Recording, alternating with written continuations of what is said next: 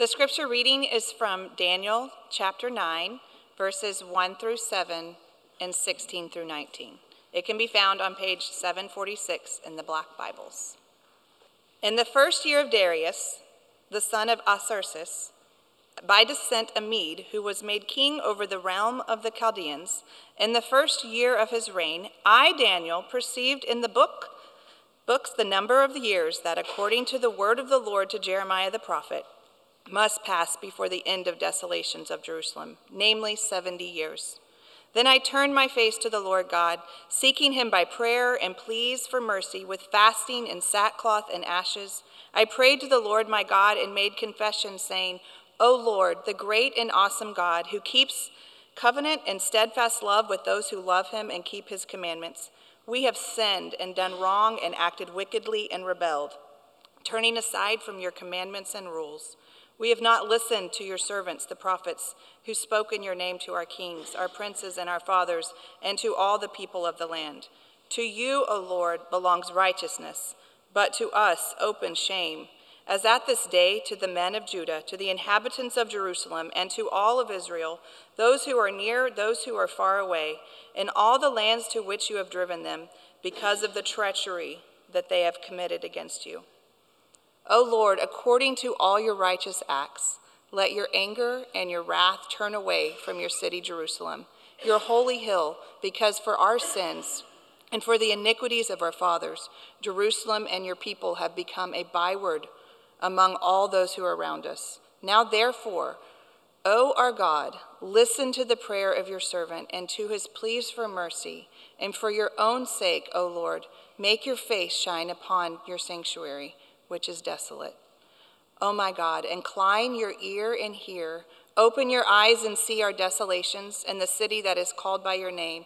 For we do not present our pleas before you because of our righteousness, but because of your great mercy. O oh God, hear. O Lord, forgive. O Lord, pay attention and act. Delay not for your own sake, O my God, because your city and your people are called by your name. The word of the Lord. Good morning to you. Thank you, Jamie, and uh, thank you, Mike and Stephen, as well, for that beautiful. Uh, we are continuing along the path of uh, Daniel, and we are a little bit out of the prophecy realm this morning and into a prayer that Daniel prays on behalf of himself and on behalf of the people of Israel. So let me now pray and ask God uh, to help us as we consider this part of His Word. Let's pray together. Lord Jesus, we do pray and we thank you for your great mercy and your great love. We ask, oh God, that you would meet with us during this time, that you would instruct us from your word, and that you would change us, and that you would send us into this world as your people to serve you. We ask it in Jesus' name. Amen. My life of crime uh, began and ended on the same day. Um, I was six years old, and I was running errands with my father, and one of the errands that we ran was to the Kroger grocery store um, on the corner of Old Canton Road and I 55 in Jackson, Mississippi, where I grew up. And my father had a list, and, and he shops like I do. If it's on the list, he gets it. If it's not on the list, he doesn't get it. Uh, so when you come back, you know, and uh, my mom would say, Why didn't you get this? And he would say, It's not on the list. That's how the men in the Holland family do things. He got things on the list, and we were in line uh, waiting to check out. And out of the corner of my eye, in the checkout line, I saw a pack of juicy fruit. I loved juicy, I still love juicy fruits, good gum. Um, and I wanted it. I really wanted it. And so I asked my dad, Dad, may I please have a pack of juicy fruit? And he looked at me and he said, No, son, not today. We're not getting juicy fruit. Uh, besides, we have some at home. So if you can just wait a few minutes until we get home, you can have some juicy fruit. But waiting was the last thing on my mind at that moment. There was no way I was going to be able to wait for the juicy fruit. So my dad turned around.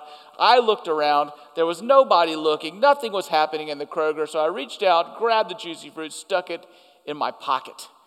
And I had succeeded. It was like it, was a, it was a fascinating feeling. I was like, wow, I just stole something and nobody saw it. This is amazing. I'm good at this. Except that I wasn't really good. I wasn't a very smart thief. Because on the way from the front door of the store to the car, I pulled it out of my pocket and I unwrapped it and I took a piece out and I put it in my mouth. And my dad looked at me and said, Where'd you get that gum? And I, I froze and I said, it was in my pocket, which was a lie, but also true at the same time, you know, because it was in my pocket, but it's not where I, it's not where I had it. And so my dad didn't say anything. He just grabbed me by the hand, he turned me around, and we walked back into the store. We went up to the customer service desk. He asked for the manager. The manager came. I think that guy was seven and a half feet tall, I promise. And my dad made me stand in front of the manager with a pack of gum and, you know, try to tell him that I had stolen it. Was incoherent. I was crying so hard. I was stammering. I couldn't say anything. I just held out my hand. He took the gum. I put my other hand out because I thought he was going to slap the cuffs on me, you know, and take me away. But he didn't. He just took the gum. He turned around. He walked away. My dad said, Let's go. We got in the car. We went home. He didn't say anything about it anymore. Um, we never talked about it again. But I never actually stole anything uh, physical again. I think in the realm of the Ten Commandments, I've stolen lots of things, but, uh, uh, but, but not, you know, physically. I've never stolen any other merchandise again in my life. And in retrospect, I think that this was a wise approach that my dad took because it certainly had his intended effect on my life, right? But there was a pattern to this act of discipline that could only have been effective in the context of a relationship, a relationship that we had, a relationship of love. There was a transgression, and a sin, so to speak. There was the theft of a pack of gum. There was a consequence to that transgression, having to go back into the store, having to face the store manager, having to return the gum. There was repentance. There was saying that I was sorry for stealing the gum and trying to make and trying to give it back. There was restoration, that my father did not sever his relationship with me based upon my act of disobedience. Rather, he continued to love me and continue to care for me. And he did not hold this incident over my head for the rest of my life. Now, this could only happen in the context of a relationship that he, that he had established with me in love prayer, the act of prayer, the, the, the, the act of human beings talking to God, which is what prayer is, is all over the Bible as an essential privilege that is afforded to followers of Jesus. But if you think about it, prayer is a mysterious thing, isn't it? It's a very mysterious thing. And, and if you think about it even further, I mean, it's a hard thing. We're super busy, right? We're busy people. We, we live in a city that tells you that you make your own self. You make yourself. You don't need anybody else. You don't need anything else. You make your life. And prayer's pretty hard, but it's extraordinarily powerful too. Daniel 9 is a chapter about prayer. And the first part of this chapter, which Jamie read for us this morning, is the content of Daniel's prayer. The second part, which we're going to examine and talk about next week, is about God's answer to Daniel's prayer because God does hear him and he does answer him. But the fascinating and awesome thing about this is that Daniel didn't just pray this prayer. Daniel wrote this prayer down. This was during the time of King Darius. This was after the Babylonians had been defeated by the Persians. Darius was the same leader who sent Daniel to the lion's den. We talked, we, we had a sermon on this back in chapter 6. Do you remember why Daniel sent, why Darius sent Daniel to the lion's den? He sent Daniel to the lion's den because Daniel stubbornly insisted on praying to God praying to God and not to him. And so, one of these possible prayers that Daniel prays is recorded for us here in Daniel chapter 9. And Daniel wrote this down for our good. He's not patting himself on the back, you know, and saying, Look how spiritual I am. Look at how awesome my prayers are. I'm, and my prayers are so awesome, I'm going to write them down. He wrote this down so that we can be encouraged by it, but also because God answered it directly. It's meant for us to be, uh, it's meant to be an encouragement to us. And it's also meant to be a model to us in some ways because here's the thing true prayer to God is based upon the relationship that God has established with you and maintains through Jesus Christ. True prayer is based upon the relationship that God has established with you and maintains through Jesus Christ. And as such, true prayer is informed by God's word, it is aligned with God's character, and it depends on God's mercy. Prayer is informed by God's word, aligns with God's character, and depends on God's mercy. And that is what we see here in Daniel chapter 9. The common thread that runs throughout the first 19 verses of Daniel 9 is what is known as the covenant. It is the covenant that God established with Abraham back in Genesis 12. A covenant is a fancy word, but it basically means that it is a bond between two parties. There is a stronger party that is the leader, the initiator, and the guarantor of that bond. And there's a weaker party who is the recipient of the bond initiated by the stronger party. The covenant that God made with his people, he is the stronger party, we as the weaker party, is summarized in these words from the scriptures I will be your God, and you will be my people. These are promises of intimacy and promises of protection. But there are consequences for disobedience against God that are spelled out in this covenant, which is why Daniel is praying this prayer not from his house in Jerusalem but from exile in Babylon. The people of Israel, God's people, had broken his covenant. They had disobeyed him. They had gone off and they had worshiped other gods. They, they, had, they had broken his commandments. They had done all kinds of things. And God had approached them with the prophets and he had said, Return to me, repent, come back, or you will go into exile. And they didn't return to him, and they didn't repent, and so they went into exile.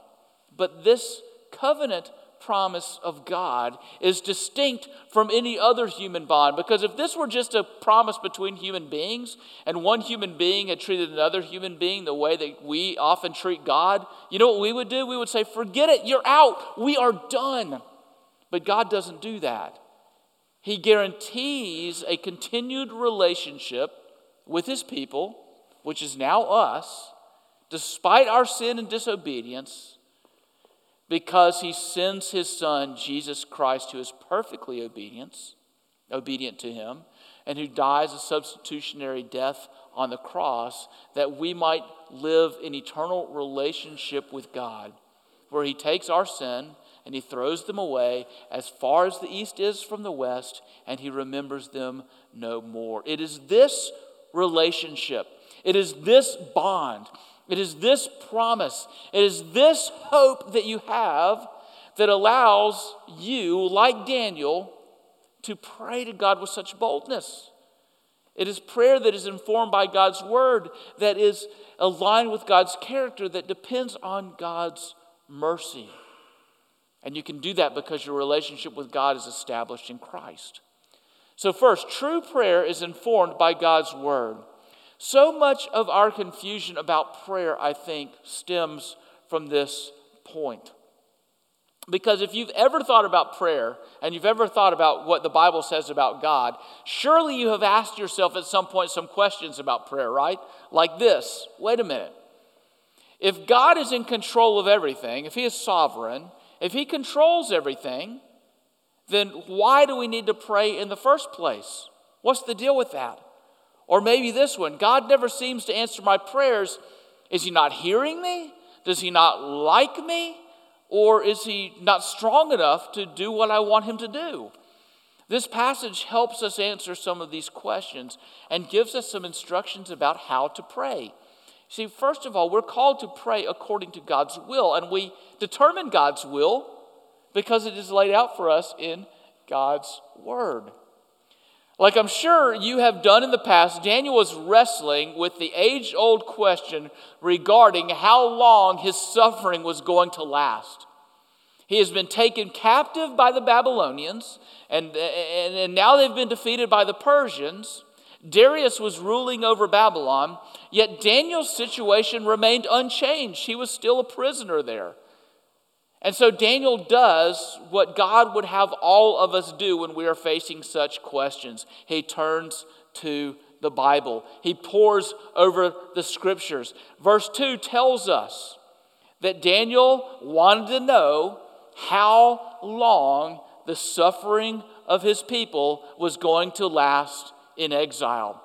So he turns to God's word. And there he finds the answer. He finds the answer in the writings of the prophet Jeremiah. Namely, this exile is going to last 70 years. It's going to last 70 years. Now, it's interesting then that that answer to Daniel's question is what actually inspires him to pray. It makes this passage almost makes no sense if you read it. Daniel has a question. How long is our exile going to last? Hmm, let me look in the Bible and see if the answer is there. So he looks in the Bible, and the answer is there in Jeremiah. It's going to last 70 years. Why doesn't Daniel at that point just close the Bible and say, Cool, got the answer, moving on? But instead, it is the answer to that question, it is his digging into the Bible that prompts him to pray and to confess and to ask God to be merciful in the first place. I think maybe this is a, a big question that you might have with respect to prayer because if you've thought much about prayer at all, you've probably asked yourself some version of the question regarding the relationship between God and His sovereignty and His control over all things and prayer. The Westminster Confession of Faith says that God foreordains whatsoever comes to pass. If that is true, and the Bible says that it is true, that God controls everything, that He's sovereign over all creation, uh, over everything, then why do we pray? Doesn't that sound like a waste of time? Doesn't it sound like a waste of time to, to pray if God already controls all things? In the movie Shadowlands, which is a fictional biography of C.S. Lewis, there's a point in the story where Lewis has fallen in love with this woman, Joy Davidman, and they ultimately gets married, but, but she has been diagnosed with, with a severe form of cancer, and she is receiving treatment for that cancer. And Lewis has been praying for her, and she goes into remission for a time. And C.S. Lewis is in his favorite pub in Oxford with his friends that he always meets, you know, at that pub with. Some are Christians, some are not. And they're talking about his situation. One of his friends is an atheist who believes that Lewis's children's stories, you know, the Chronicles of Narnia and all those kinds of things, are silly. You know, they're just these silly fables about God who doesn't really exist and prayer is a waste of time. But one of his other friends intervenes, trying to be helpful in that conversation. He says this Christopher can scoff Jack, but that's what they called C.S. Lewis Jack. Christopher can scoff Jack, but I know how hard you've been praying, and now God is answering your prayers. And to this, Lewis replies, very softly but very earnestly, That's not why I pray, Harry. I pray because I can't help myself. I pray because I'm helpless. I pray because the need flows out of me all the time, waking and sleeping. It doesn't change God, it changes me. Now, there are a couple of things important to note about this quote. The first is this the real life human being C.S. Lewis didn't actually say this. The movie version of C.S. Lewis actually said this. And it doesn't actually take into account the full mystery of prayer. But in some ways, there is some truth to this statement because God mysteriously, in his power and his sovereign control over all things, as he ordains whatsoever comes to pass, ordains both the ends, what is going to happen, and he also ordains the means to the ends. How what is going to happen is going to happen. And in his providence and in his wisdom, he has ordained prayer. Prayer. Seeking him, calling out to him, asking, seeking, knocking, persisting as one of the means by which he accomplishes his purposes in the world. There's an amazing passage in Revelation chapter 8, and a passage that I will tell you I had no understanding of until Sinclair Ferguson, in a commentary on this passage, actually referenced it. it, it it's amazing. I'd encourage you to go read it. Go read Revelation 8 this afternoon. It's a vision, as Revelation is, kind of like parts of Daniel are. It's a vision of the angels bringing to God, who is sitting on his throne in heaven in this vision, they are bringing to God an offering of incense, which smells good to him, a pleasing aroma, you know, to God. They're bringing to God an offering of incense in a golden censer, which is just a bowl that holds incense and other things.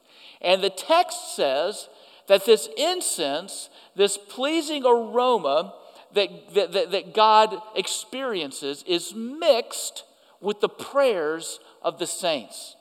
In other words, the angels in this vision, in this golden bowl, are bringing your prayers to God.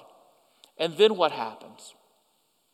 The angels take from the fire that burns at the altar, which is the place where God is sitting in this vision, they take coals and live fire from the place where God is sitting they put it in the bowl, which is mixed with the incense, and then the text says, and the angels go and cast it onto the earth. They spread it onto the earth. What is this saying? It is saying that your prayers become the instruments by which God intervenes in the world.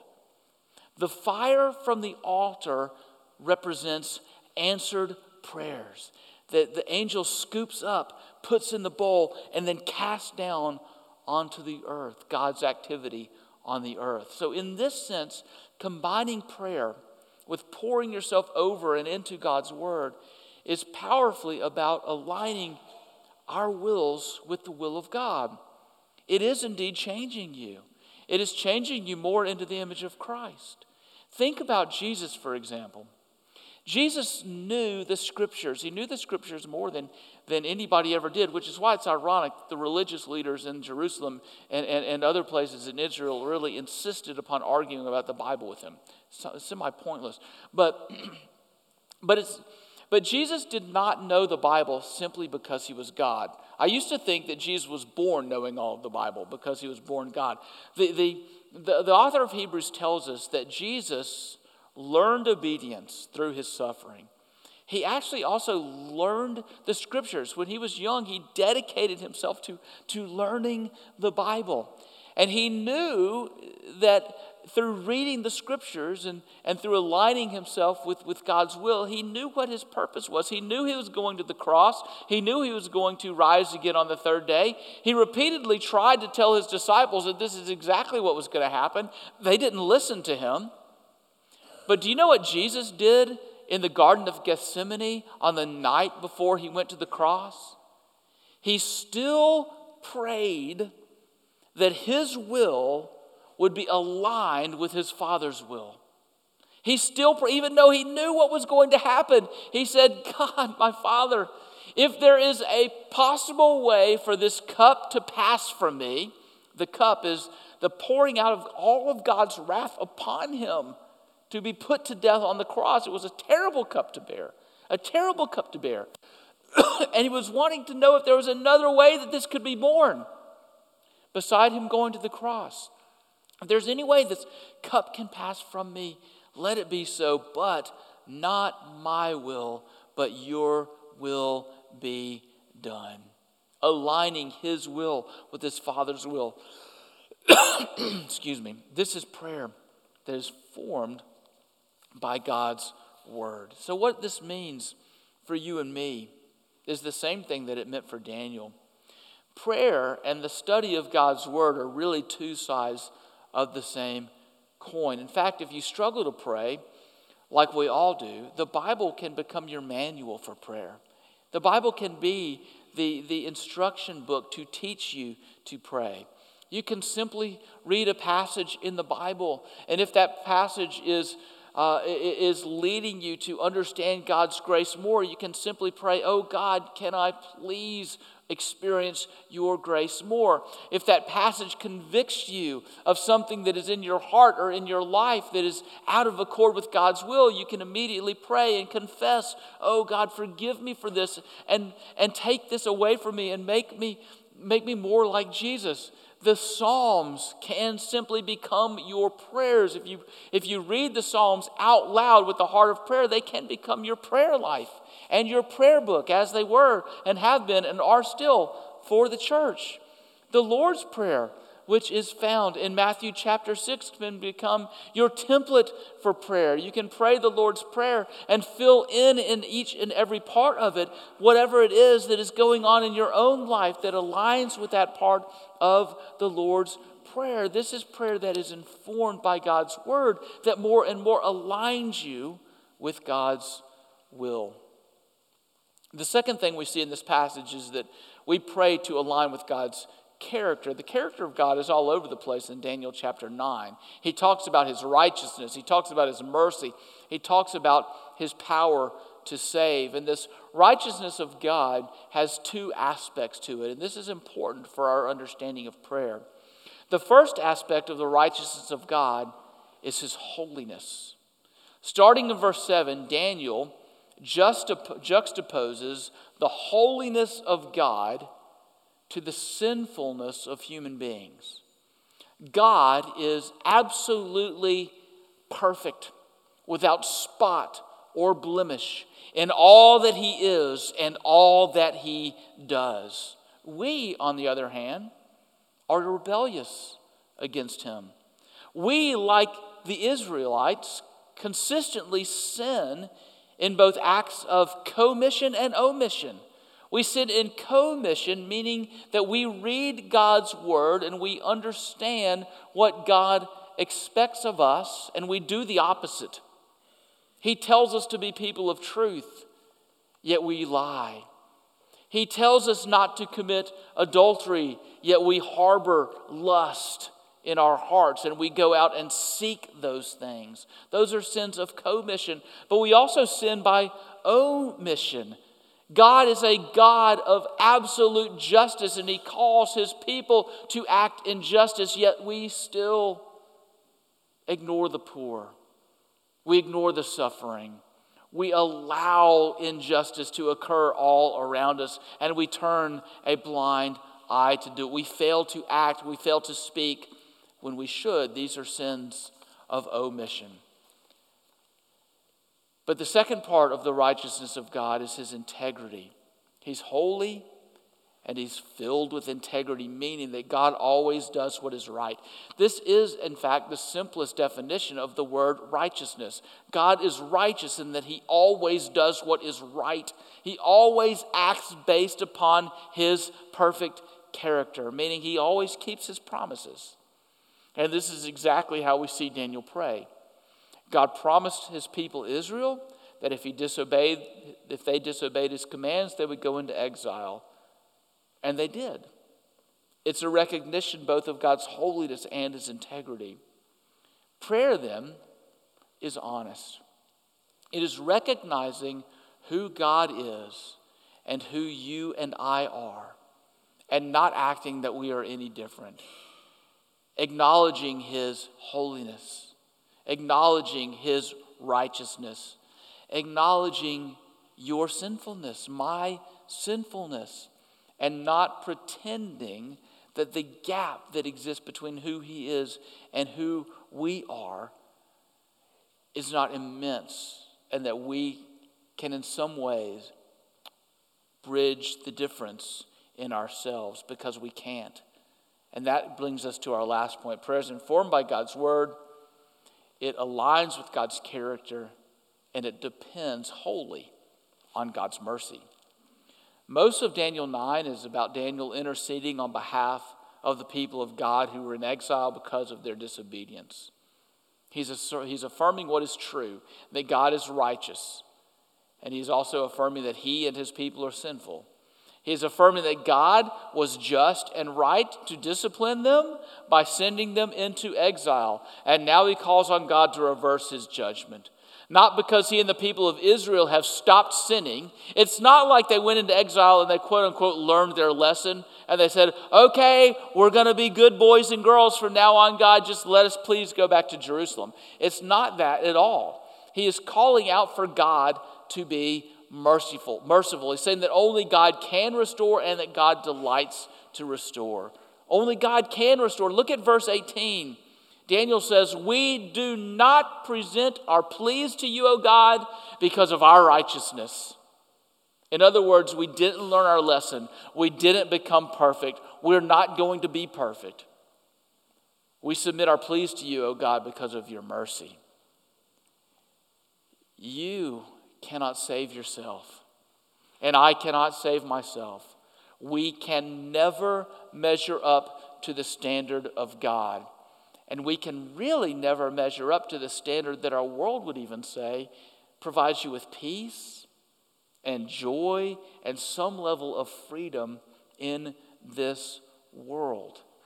People who try to save themselves become disillusioned because if you're honest with yourself, you know that there's some hole there. There's some void in your life that just can't be filled with all of the things that we try to fill with it. You can't fill it with perfectionism because nothing you do is ever going to be perfect. And if you're relying on being perfect and doing perfect things to fill the hole in your life, you're constantly going to be disappointed and you're going to embitter yourself. Or you're going to be bitter at other people because they're not going to measure up to your expectations. You can't fill it with being the best at your job because someone's always going to be better than you are. You can't buy your way out of it because you, those things, like Jesus said, rust and thieves steal them and they're destroyed, and you realize that that's meaningless. And you can't outrun them through the attempts of, you know, having the perfect body or you know, the perfect life or the perfect children because, well, you get old, if nothing else, or you get sick, or your children disobey. It just doesn't work. It's still there. It's nagging you that what you thought was going to provide ultimate meaning for you was a temporary fix at best. And when we can't fill that emptiness for meaning inside of us, when we when all of the things that we run to, when we're running away from God, when we're running away from His mercy, and we're trying to fill these voids and these holes with all these other things in the world, and they don't work because they don't, then what do we do? We try to numb it. We try to numb it and we try to ignore the voices that are yelling at us all the time that this isn't working. We don't want to hear that. So we try to cast it away. It really is no wonder that addiction seems to be all around us in all kinds of ways, especially around here in Houston, where the message is that you can find joy and life and freedom in a life of comfort and ease. If you can just make that life for yourself, you'll be okay. But some of you have made that life for yourself. And some of your friends and your neighbors, by all the standards of the world, have made that life for themselves. But do you know what? You're not feeling okay. And they're not feeling okay. So if you've tried that, you know it's not true. And maybe you've seen your neighbors try that, and maybe they have figured out that it is not true as well. So what do we do? We try to numb that pain to stop that voice calling out to us that all is not well. Through prolific use of alcohol and drugs, make us forget, make us numb, stop feeling, escape into pornography or binge watching TV shows that kind of put us into another world, and so we can pretend like that that's the world that we live in, that we have different lives. But listen to Daniel. Because Daniel admits what is true. None of this will work. We're not righteous. We can't fix ourselves. Only God can save. Only God can fill the void in your life that you feel. And He delights to do it. Do you know what happens? I'm going to give you a little bit of a teaser. Do you know what happens at the end of 70 years of exile? Do you know what the answer to this prayer ultimately is? God takes his people from Jerusalem out of Babylon back to Jerusalem. They rebuild the wall, they rebuild the temple, they rebuild their worship of him until they sin again and until Jesus comes and until Jesus once and for all stops the repeated cycle of sin and sacrifice and forgiveness because his sacrifice is efficacious for all who trust in him.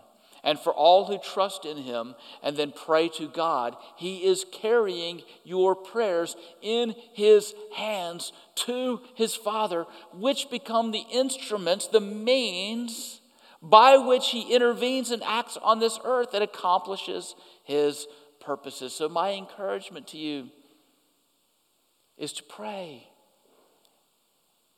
And do not grow weary in prayer, to keep praying. Prayers that are informed by God's word, aligned with God's character, and dependent on God's mercy. Let's seek Him now. Oh God, we do call out to you. Only you can save, only you are merciful, and we pray that you would be to us and that we would find joy in being able to approach you in prayer, knowing that you hear, knowing that you answer. We are grateful for your mercy and, and pray your continuance of it upon us in Jesus' name. Amen.